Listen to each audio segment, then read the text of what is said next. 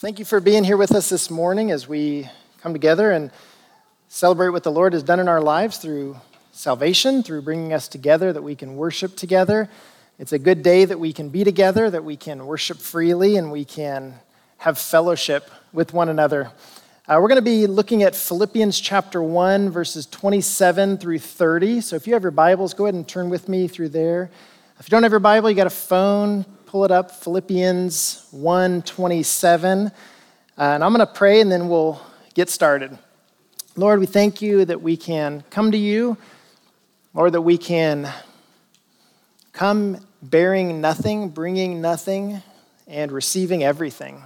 Lord, you have promised that eternity with you, our salvation, is a free gift that we cannot gain or achieve or acquire outside of Christ's sacrifice on the cross.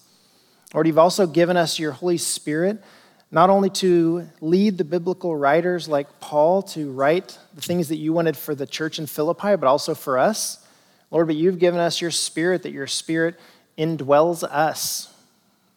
That that was a promise that Christ gave, that, that when he left, a Spirit would come, and your Spirit comes and has now brought comfort and peace that we know through the conviction what you want us to do, how you want us to live. And so we ask that this word today that you have for us would bring conviction to our hearts, it would bring encouragement to our lives, that we can uh, continue to make our lives more like Christ. Lord, knowing that there are many Christians around the world, our missionaries included, who are in different regions and in different environments certainly many with opponents and many with people that are standing in front of them as opposition. We ask that you would smooth their ways, that you would open doors for the gospel, that you would lead them to green pastures, that they would have uh, a visible hope of the work that you're doing around the world in their lives and in the lives of the people that they come in contact with. Pray that you would give them boldness to speak when they are to speak wisdom to stay quiet when they are to stay quiet, but ultimately a, a perseverance in what you've called them to do.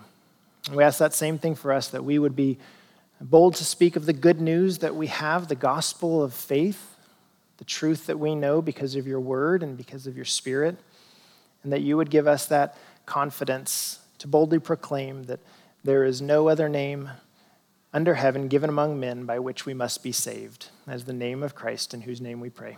Amen. All right, well, you'll remember we're in Philippians, and this was Paul writing from Rome under house arrest, the early AD 60s. He's writing to the church at Philippi.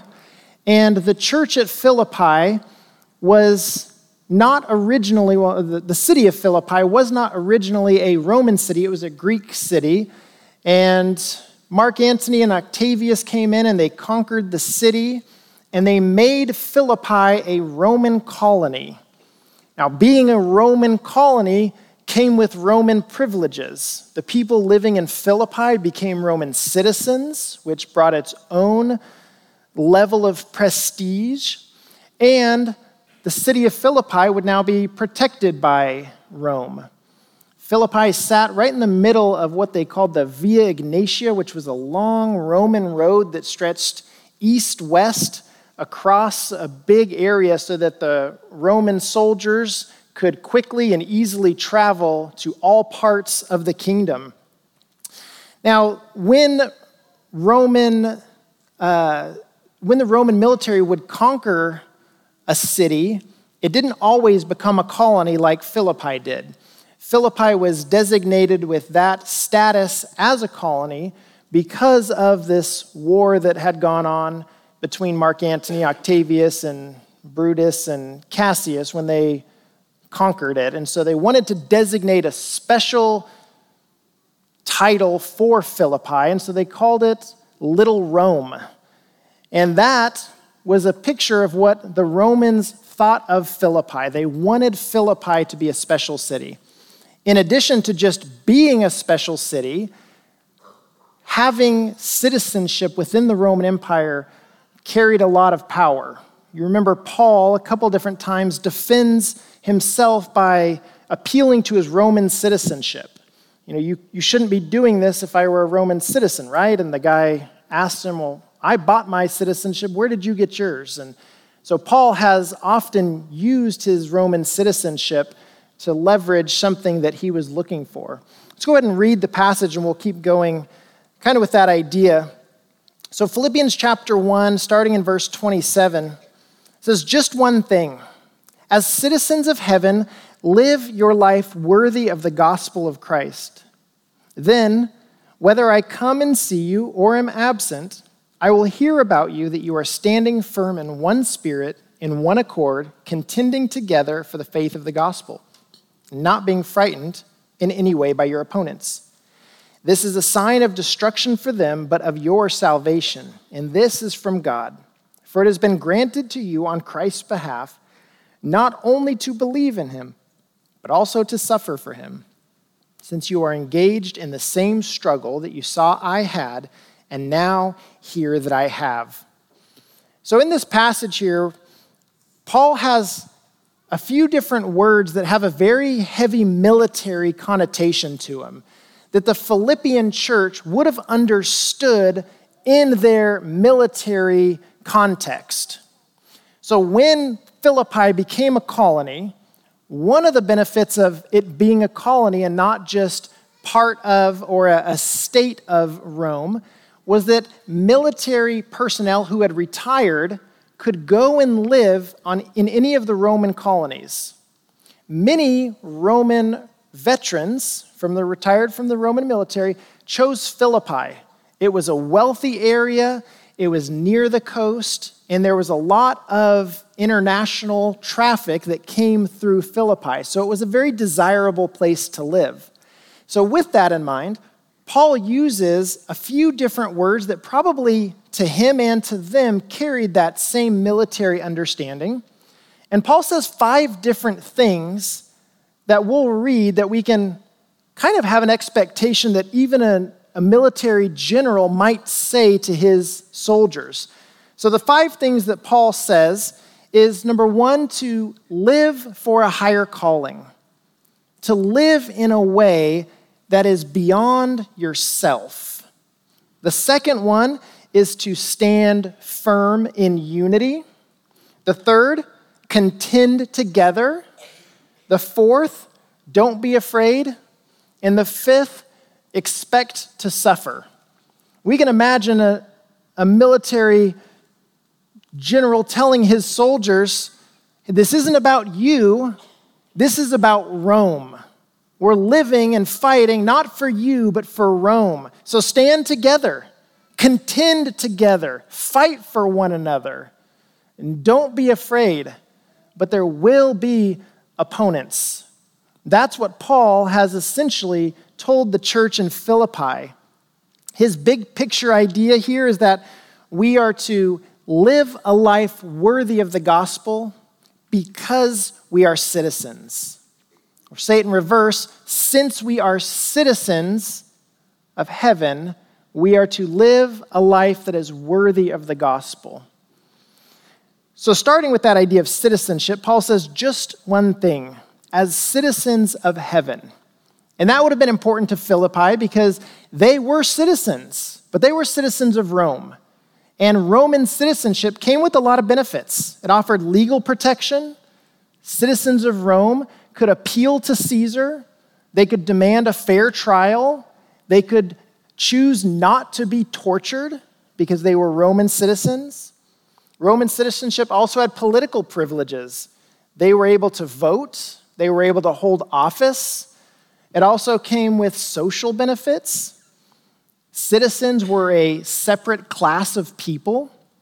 So, citizens were above non citizens and slaves in the social hierarchy. They also got certain tax exemptions. Citizens of Rome also had personal freedoms. They were able to travel freely throughout the Roman Empire, and they were able to marry other Roman citizens. So, Paul has this idea in mind that the Philippian church, most of them, were Roman citizens. And yet, Paul tells them, as citizens of heaven, live your life worthy of the gospel. So, Paul has this contrast. There's a lot of benefits from being a Roman citizen, but that's not what Paul cares about. Paul says just one thing as citizens of heaven, live your life worthy of the gospel. It's a dual citizenship, but a single alliance, a single allegiance to Christ. When citizenship comes in contrast with one another, a Roman citizenship and a heavenly citizenship, there can only be allegiance to one. At some point, those two things hit each other and there's contrast. So when that happens, Paul wants them to know that you are citizens, first of all, of heaven. If Rome asks you to do something that God has asked you not to do, you are citizens of heaven. However, if the Roman citizenship benefits you like it does Paul, or if there's reasons that grant you access to other things, you can be Roman citizens on earth, but your primary allegiance is as a citizen of heaven. And as a citizen of heaven, the contrast of the earthly versus the eternal, being a citizen of heaven has evidence. As citizens of heaven, there should be evidence of our citizenship. As citizens of heaven, with our hope in heaven, not on earth, there should be evidence. Our life should prove what our words say. Our actions should prove what we claim. And in the same way, when you pledge your allegiance to a nation, you're pledging with your words and the nation expects that your actions will back that up. As we pledge our allegiance as citizens of heaven, our actions should back up our words. And there's also a hope. When we are citizens of heaven, we have an expectation that the citizenship of earth, our home on earth, will one day fade away, will one day be gone. And yet, our citizenship in heaven will always remain. Now, this brings us to a crossroads because we live in a very earthly culture. A lot of things that come at you every day bring earthly citizenship. The things of earth are always in your face no matter what you're doing. So when those things come, whatever they may be, is your citizenship with those things or is your citizenship in heaven? Because the way you respond to temptation or the way you respond to cultural pressure or peer pressure that goes against a citizenship of heaven, against living a worthy life, how you respond proves where your citizenship really is. When we know the right thing to do and we choose to do it, we are saying, My citizenship is heaven. When we know the right thing to do by God's standards and we choose not to do it, we're fighting that battle of dual citizenship.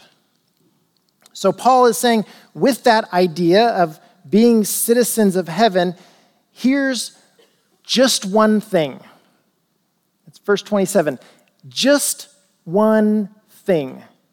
As citizens of heaven, this is what Paul says is the primary focus. So, here, Paul's primary focus just one thing. As citizens of heaven, live your life worthy of the gospel of Christ.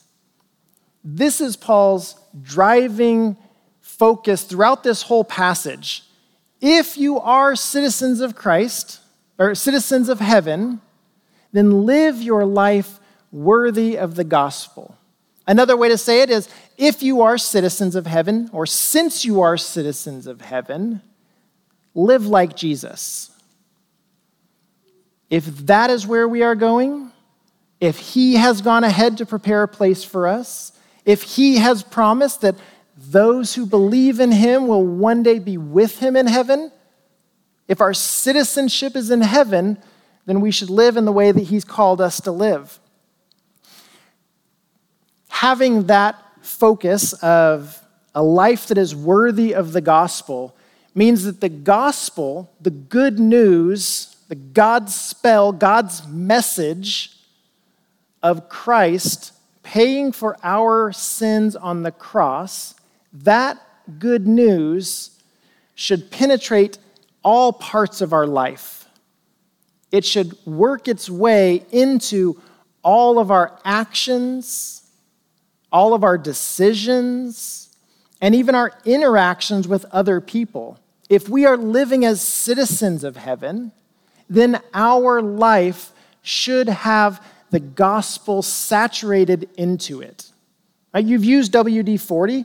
It's what WD 40 does it, it soaks in, it breaks the rust, it gets rid of the creaks and the crankiness, it allows you to to take hold of the habits and loosen them enough where you can get rid of them. The gospel penetrates into our lives and changes us. That's what Paul is saying. Just one thing. As citizens of heaven, live your life worthy of the gospel. And he continues, then, so now, since you're doing that, then, verse the end of verse 27, whether I come to you or I and see you, or I am absent, I will hear about you, that you are standing firm in one spirit, in one accord, and contending together for the faith of the gospel. So Paul says two things, and then the next verse he says, and not being frightened. So he kind of gives these three ideas. The first one is that he will hear about them if he can't come and see it, he will at least hear about that they are doing this, that they are standing firm in one spirit and in one accord. The word here that Paul uses for standing firm is a Greek word stachantos. And you're familiar, probably, whether you know it or not, with an ancient battle called the Battle of Thermopylae. And in the Battle of Thermopylae, there was a narrow pass and on one side of the pass was a thick wooded area. It was mountainous and it was very difficult terrain. On the other side of this narrow pass was an inlet that was wet and marshy and impossible to pass.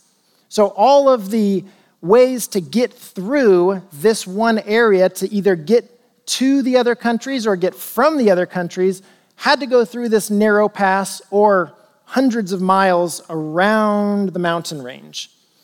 So, through this narrow pass, there was once a military battle, a lot of military battles, but one that stood out in history, and it was written about by a guy named Herodotus, the only historian that wrote about this, and he sourced as much as he could and wrote a couple hundred years after the fact.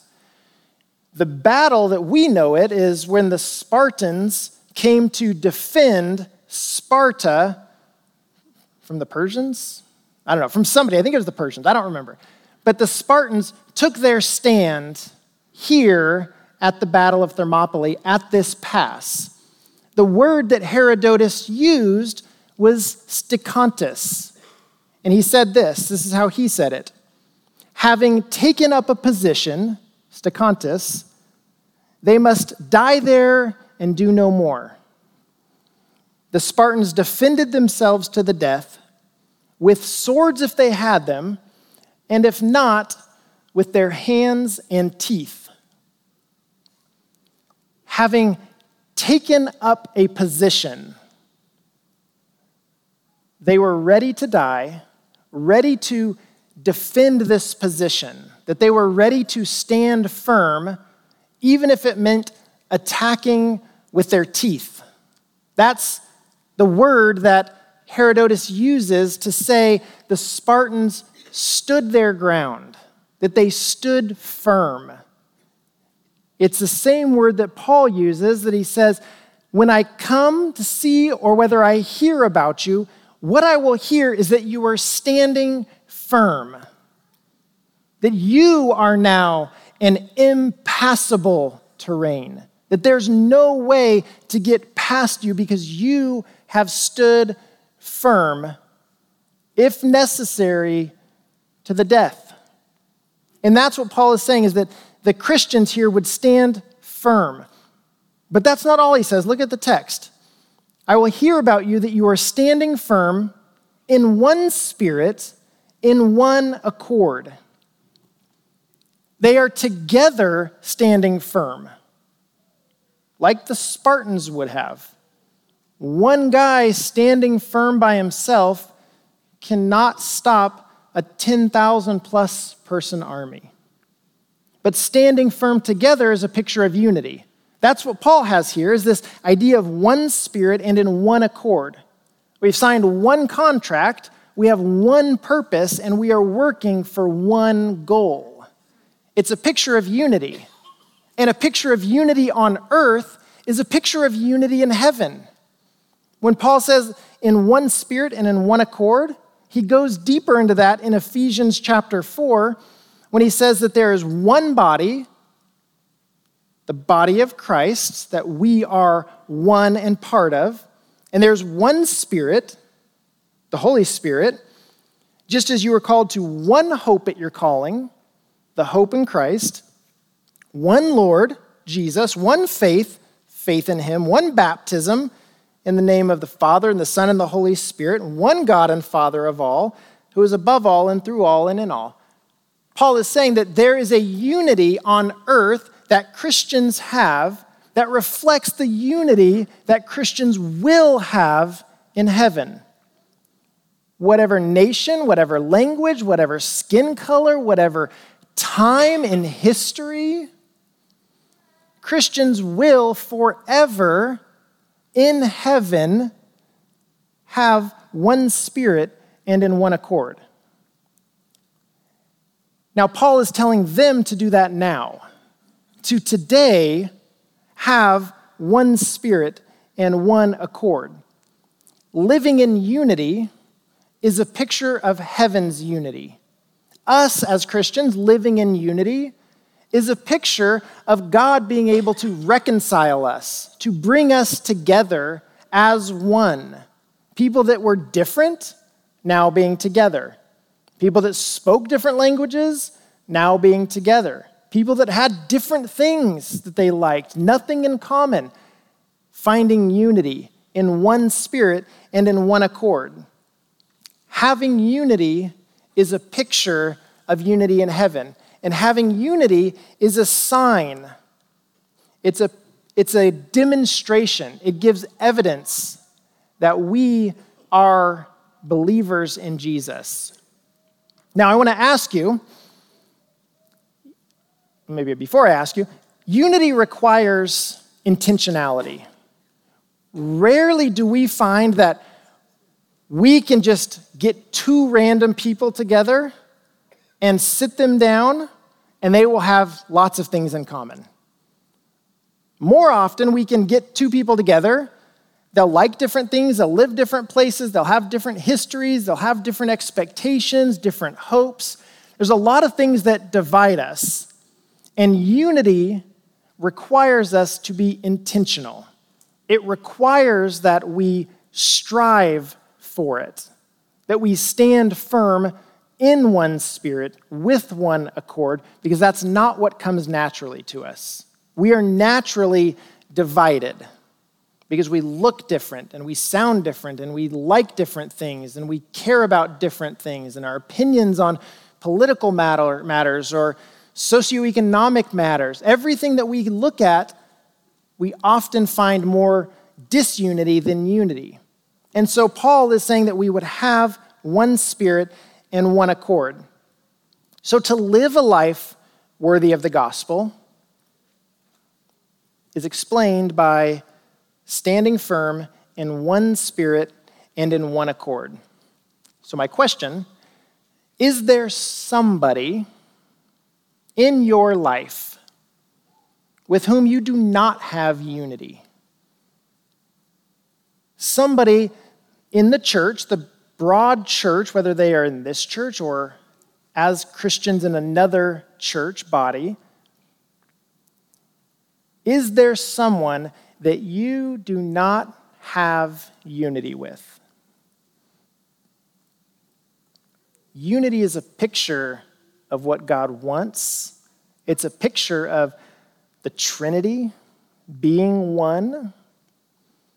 John 17, Jesus says, when he prays his high priestly prayer, he prays that we, as those who would come, would have unity. The New Testament is littered with talking about unity.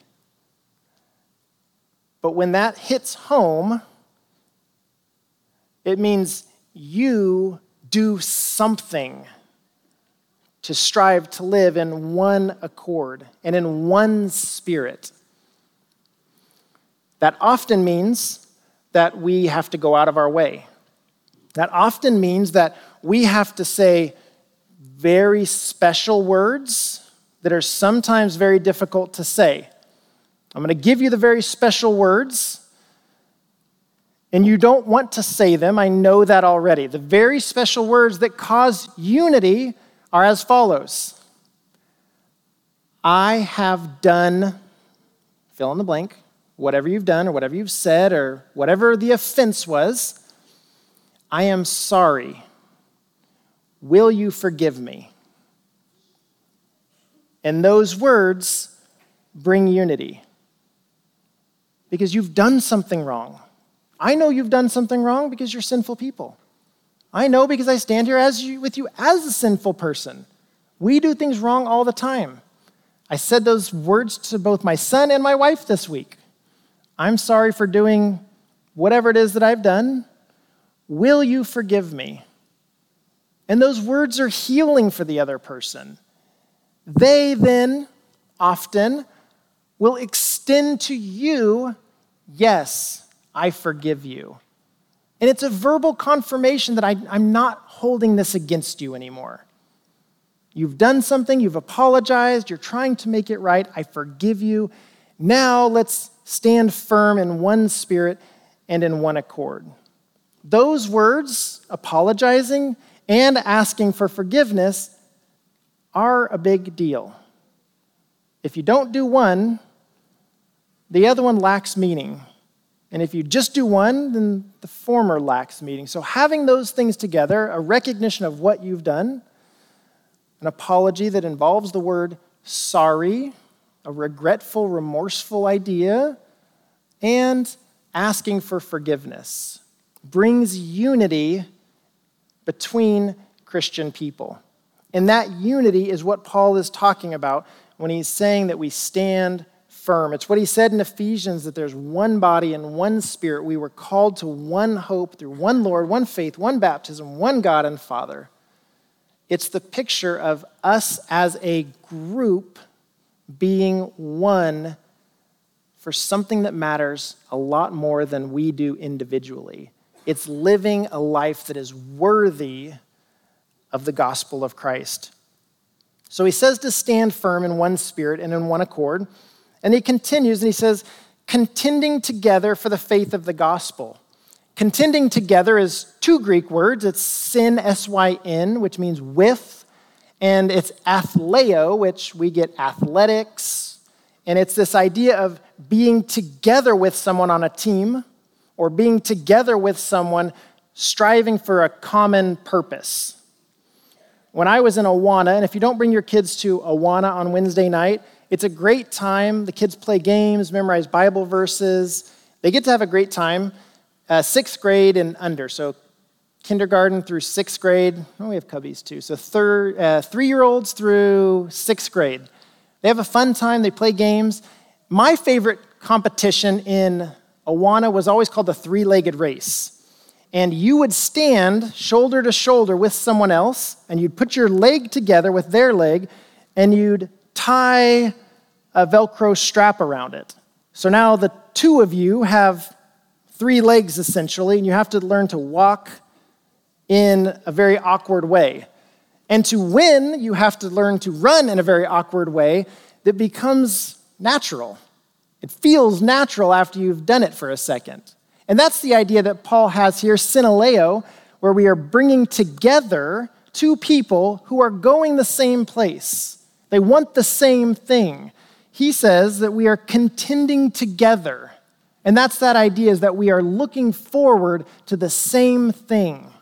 We desire the same thing. Living a life worthy of the gospel is standing firm in one accord in one spirit and contending together for the, faith, for the faith of the gospel. Us as Christians, strapping ourselves together and saying, that's where we should go because that's what it looks like to live a worthy life for the faith of the gospel. Now, Paul's picture is kind of this idea of a team sport, not like basketball is today, but a team sport that requires everybody together and they all move toward the same goal. But it's not just any goal. Right, we have a lot of civic organizations that people come together with a common hobby or a common intention, and they will move together. But look what Paul says he says, contending at the end of verse 27, contending together for the faith of the gospel. These people, us people, are strapping ourselves together for the faith of the gospel. That we together will contend, strive for the faith of the gospel. And when we do that, when we stand firm in one spirit and one accord, and when we contend together for the gospel, we show the unity that we have in Christ, that we all came to Christ as sinners, and Christ has given us salvation by his sacrifice on the cross. In Christ, we are all the same. We are not better than or worse than someone else. We are all just sinners who have received grace from God. And we are unified in that. So we are contending for the faith of the gospel. This idea of contending together has the idea of reconciliation. To reconcile means that something has been changed or exchanged.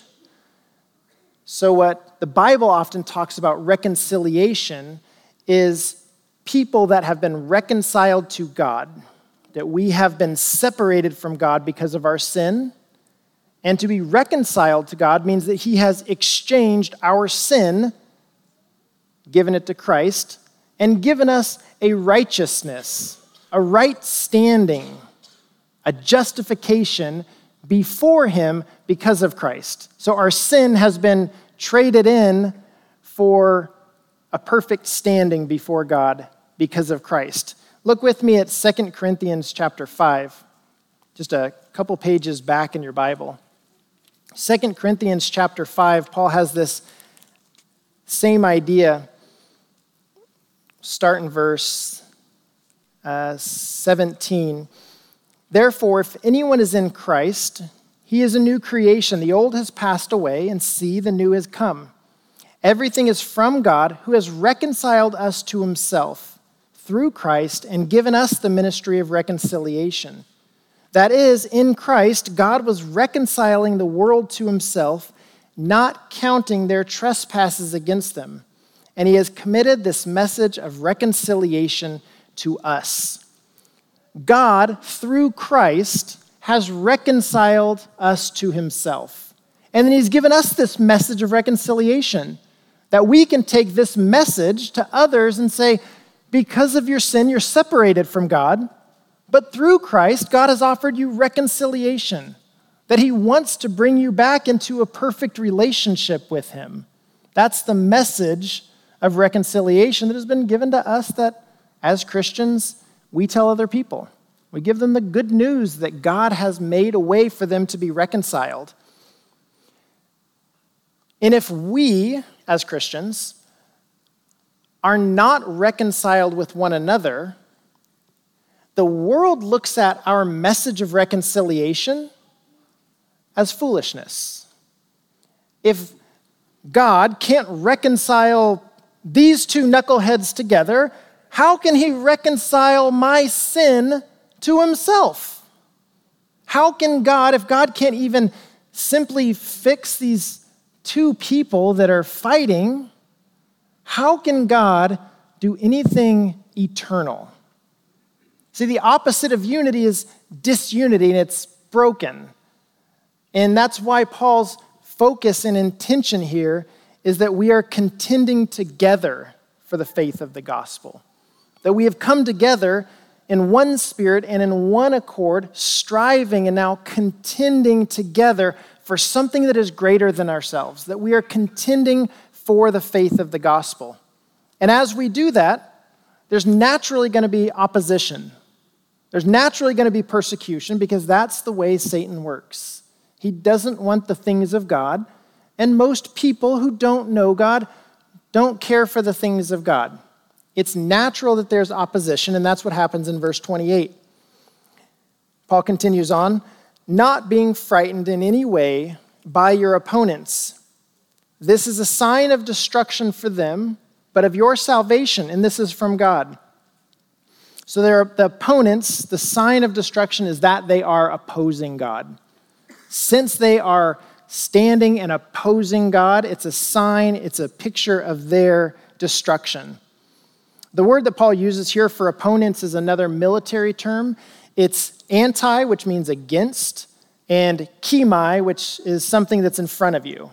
So it's something in front of you that's against you, or something that's set in front of you that's opposing you. And that's the word opponents. It makes pretty good sense that there's something blocking or antagonizing or persecuting or opposing us. And that's what Paul is saying here is that not being frightened in any way by your opponents. It's a sign of their destruction, and that word destruction often in the Bible has a totality to it. It means like a full destruction that's unable to be recovered from. And that's probably what Paul is meaning here that opponents of God will one day face judgment. That the opponents of God, those who stand in opposition to God, will one day suffer a total ruin. But that Christians are to stand firm together, contend together, and not be frightened. It's a sign for them, the opponents, of destruction but a sign of your salvation. When we are not frightened or scared away or turned around, when we have opponents, whether in a spiritual sense or in a physical sense, somebody is directly opposing what God has, it's a sign of our salvation. And Paul's telling them that this courage, being a sign of your salvation, means that you don't have a reason to fear, that we don't have to fear what is before us, that we don't have to fear what somebody else might think of us, that we don't have to worry about what is coming. And that's a big deal too, because when we find our identity in Christ, it means the world loses its power over us.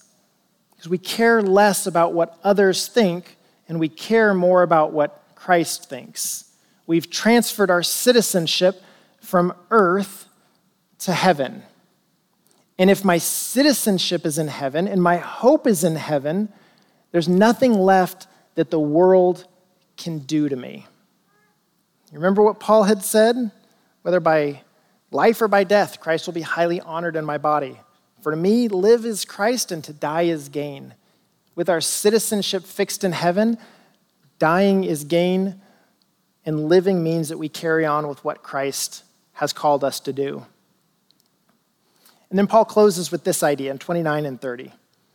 So, living as citizens of heaven, living worthy of the gospel, standing firm, contending together, not being frightened.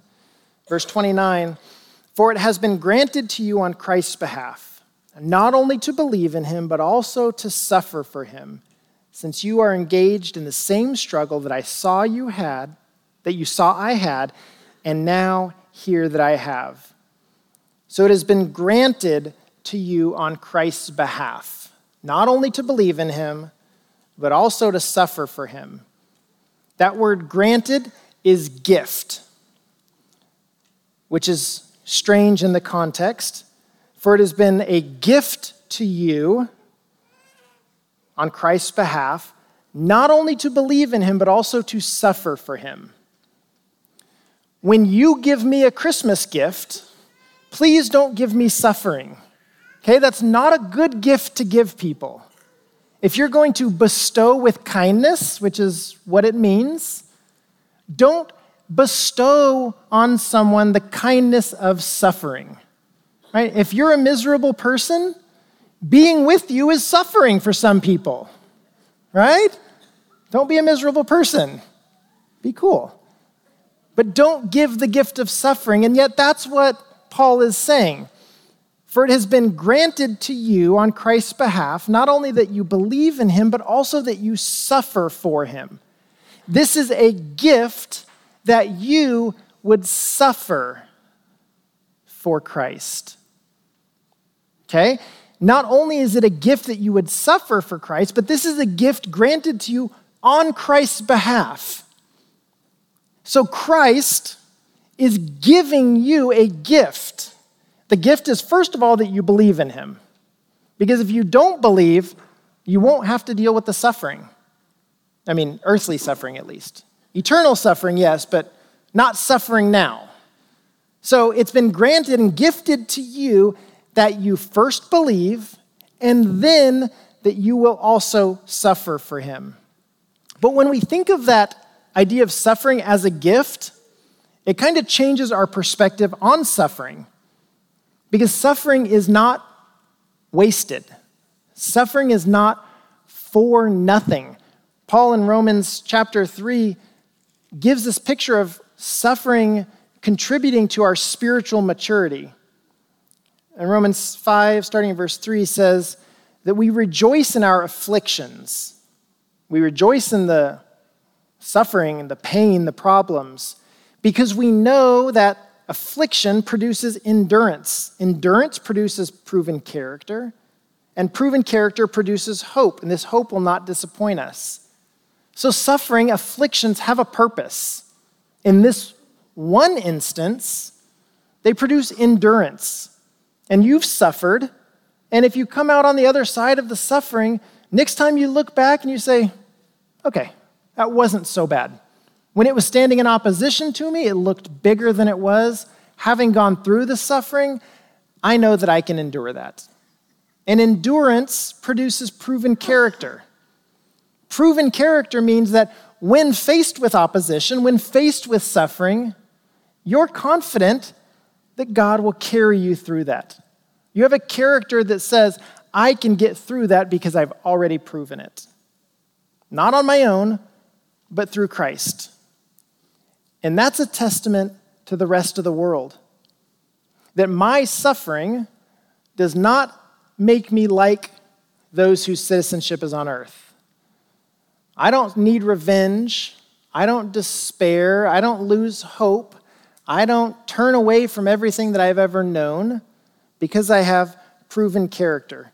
And that proven character produces hope when we suffer, it's for a purpose, that God will grow us spiritually, that it's a contrast to what the world has.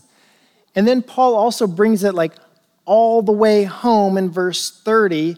He says, Since you are engaged in the same struggle that you saw I had, and now hear that I have. So the same struggle is probably that he was in prison in Philippi and now he's in prison in Rome, and so you're engaged in the same struggle that you saw I had in Philippi, and now hear that I have, again, being in prison, but ultimately being persecuted for one reason that Paul was telling people about Jesus.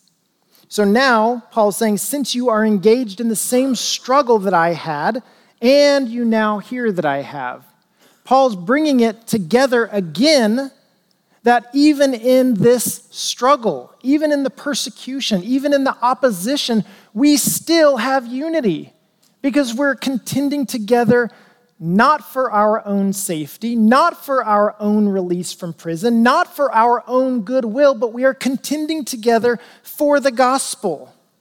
Since you are engaged in the same struggle, Paul's life is lived in a way that tells others this is what a godly man looks like. This is how a godly man should act. This is how a godly man should endure suffering. And Paul's saying, This is what it looks like that I suffered, that I was unjustly treated, I was unjustly beaten, I've been in prison for doing nothing actually wrong, and a whole letter was written full of joy to encourage people. A whole letter was written to them to tell them, do what I'm doing, suffer how I'm suffering, endure and stand together. When we have these shared experiences, we can encourage one another. I've been there before. I know what you're dealing with. I know that it's hard endure in the same way since you're engaged in the same struggle that you saw I had and now hear that I have.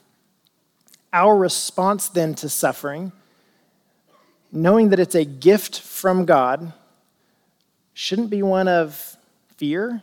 It shouldn't be one of frustration.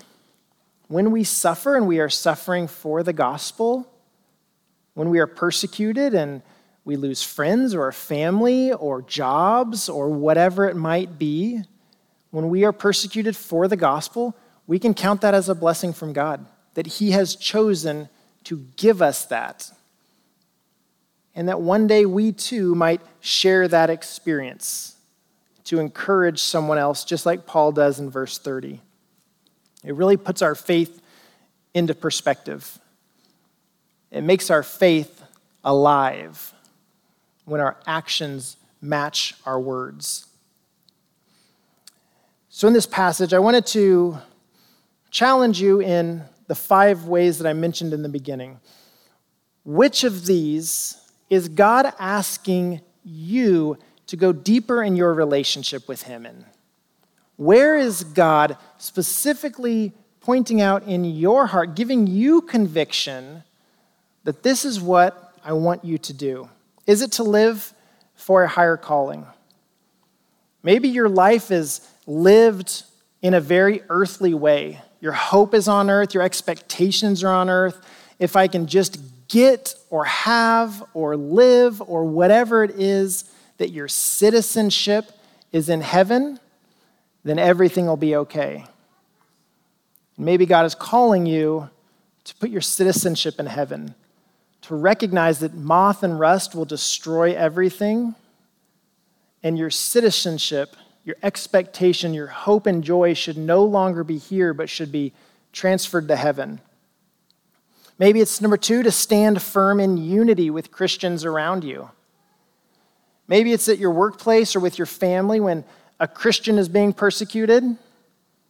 You know, you can just kind of stand back and not take the brunt of it or you can step in and you can align yourself with someone else, finding a way to stand in unity with another Christian. Or maybe it's to strive and contend together for the gospel. To find somebody that together you can do gospel work, that you can have the good news that Christ has given you eternal life, and take that to someone else.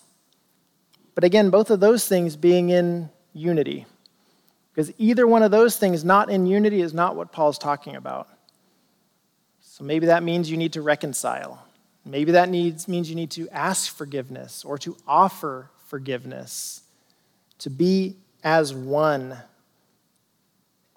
The fourth one, maybe it's fear. Maybe you fear what someone thinks. Maybe you fear what someone can do. And to not have fear, recognizing that when you suffer, it's a gift from God. And so maybe the fifth one is we take joy in our suffering. Instead of trying to avoid it, instead of trying to fight it, instead of trying to get away from it, to just take joy that God has seen fit to grant, gift, bestow in kindness suffering that we might become more like Christ. Let me pray. Lord, we thank you that you have given us your words through Paul, through the Holy Spirit. Lord, we pray that you would use these words that we might become more like Christ. Lord, that we would not be hearers only, but we would be doers, knowing that through your Spirit you speak to us, through your word you speak to us. And Lord, may that be enough to captivate our attention to consider what your words might mean to us this day. And we ask these things in Jesus' name. Amen.